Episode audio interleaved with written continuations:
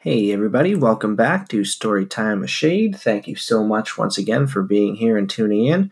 Uh, we're going to jump right back into uh, the continuation of The Door in the Woods. Hope you've been enjoying it so far. And without further ado, here we go.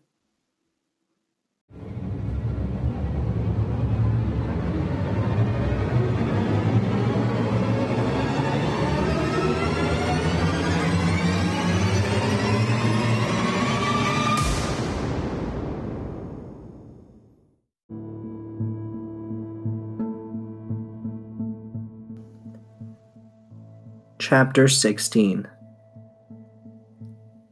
Sam fell asleep in the front seat of Jay's car and awoke to a bright sunny morning and birds chirping. As he looked around, he saw a woman pushing a cart towards her car in the parking lot and give him a dirty look.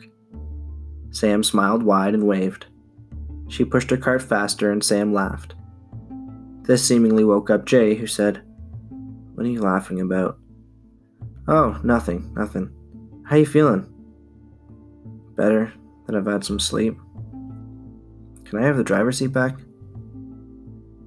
They exited the car and each stretched before re entering, now with Jay behind the wheel and Sam riding shotgun. Once they were in the car, Jay looked at Sam and asked, Do you even have your license?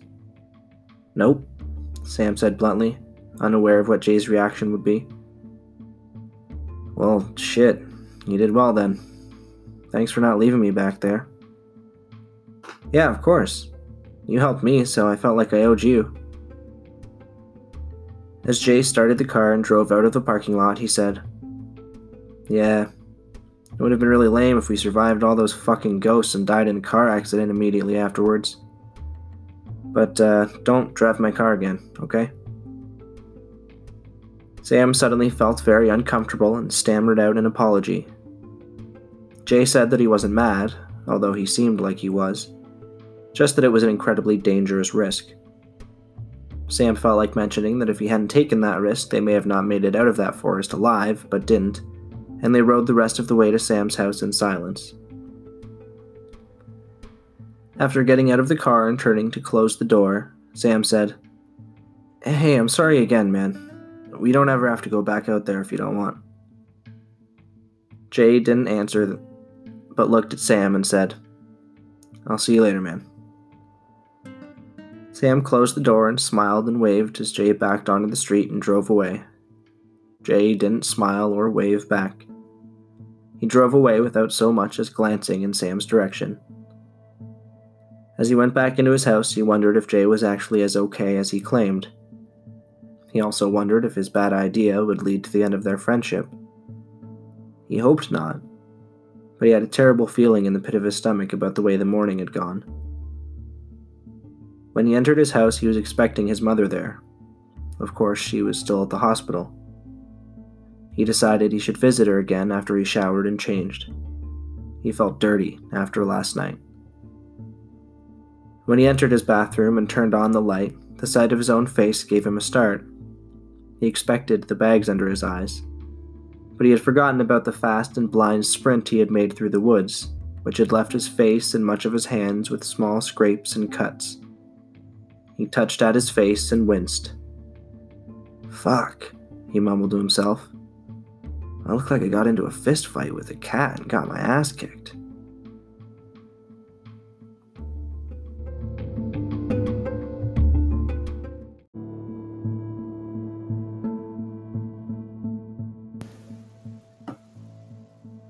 When Jay arrived home, he said a quick hello to his dad and went upstairs to his room where he locked the door and put his back to it. He stood like this for a while, telling himself that he would be fine. He didn't feel fine. He remembered being surrounded in the forest, but after that it was all black until he woke up in the morning. And when he did wake up, he felt angry. He was still trying to gather his thoughts at the time, and so he said nothing about it to Sam, unsure if it was even him that he was angry with. Now that he was home and had had some time to think about it, he knew that he was angry with Sam, furious at him for taking something of his and ruining it. It had always been a place of mystery and wonder, and now it seemed tainted somehow, and it was all because Sam just had to go there at night, which he had always known would be a bad idea. I'm never going back there, said a voice in Jay's head that he wasn't sure was his own. I'm not fucking going back there, he said aloud. He walked across the room and removed his corkboard from the wall, then strolled out of his room carrying the large board underneath his arm. He left the house without alerting his dad, who was on his computer and laughing at a video, and got in his car with the board in the passenger seat. He then drove out to what was commonly referred to as the Suicide Bridge and parked his car off to one side. He wasn't worried about anyone coming. It wasn't a busy place. It had a bad reputation, after all. And he knew he would be quick. He removed the corkboard of death and walked to one of the railings, where he snapped the board in half and tossed it into the small river below.